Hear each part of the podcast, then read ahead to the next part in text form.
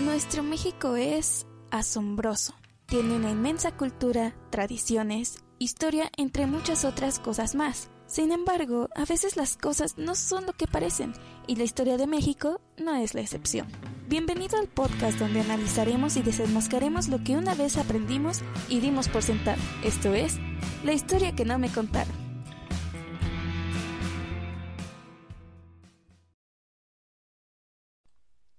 El porfiriato.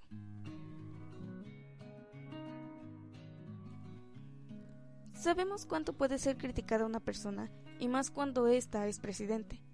Un claro ejemplo es el caso de José de la Cruz Porfirio Díaz Mori, o bien Porfirio Díaz. Sabemos que fue la persona que estuvo más tiempo al mando del país y que por lo mismo puede ser visto por algunos como héroe o villano.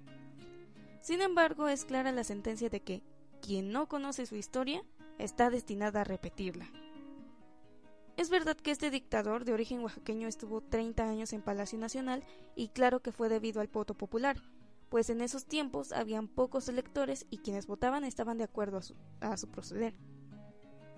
Igualmente no tenemos por qué sorprendernos si en el momento se cometieron grandes fraudes. Pero antes de continuar, hablemos un poco acerca de cómo Porfirio llegó al poder. Es cierto que Porfirio jugó un papel importante en la guerra contra el Segundo Imperio. También es cierto que estaba obsesionado por obtener la presidencia. Sin embargo, no fue tan fácil conseguirla. Y ahora vamos a ver por qué. Antes de llegar a la presidencia sucedía que Benito Juárez era el presidente, y claro, Porfirio tuvo contacto con ciertos, ciertos jefes militares y con la jerarquía eclesiástica, cosa que el presidente Juárez había evitado en su caso para llegar a la presidencia. Porfirio intentó en tres ocasiones llegar al poder y fracasó.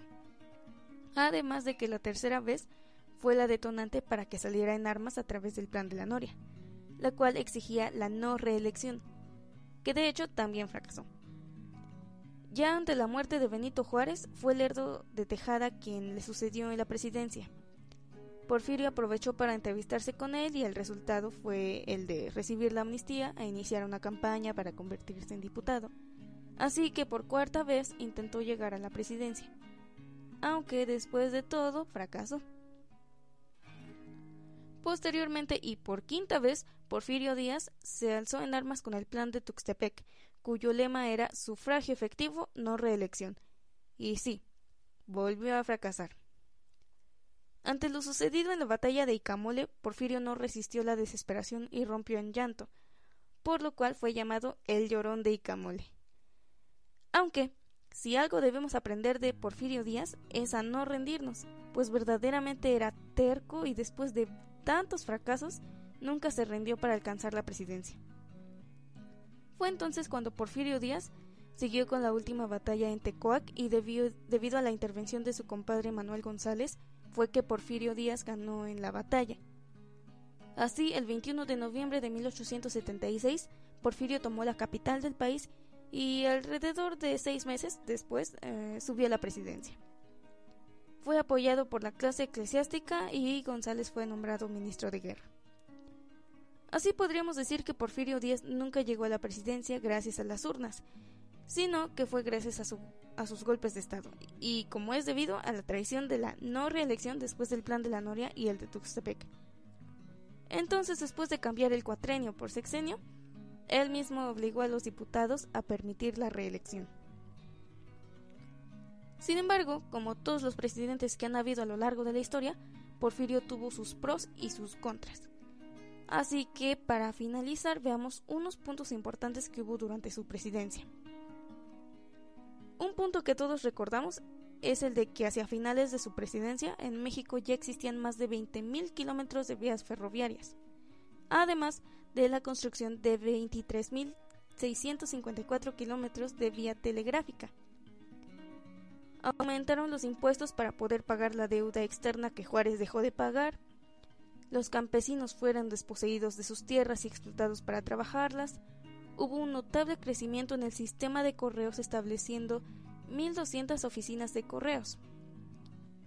México era a finales del siglo XIX uno de los países más proteccionistas del mundo gracias a su estructura arancelaria.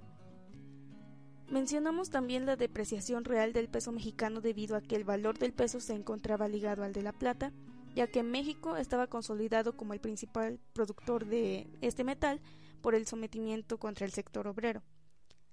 Y como último, recordamos que en 1910 Porfirio Díaz emitió un decreto para la creación de la Universidad Nacional de México, eh, mejor conocida actualmente como la UNAM. Pero bueno, ahora es tiempo de que tú mismo saques tus propias conclusiones acerca de que si fue malo o no.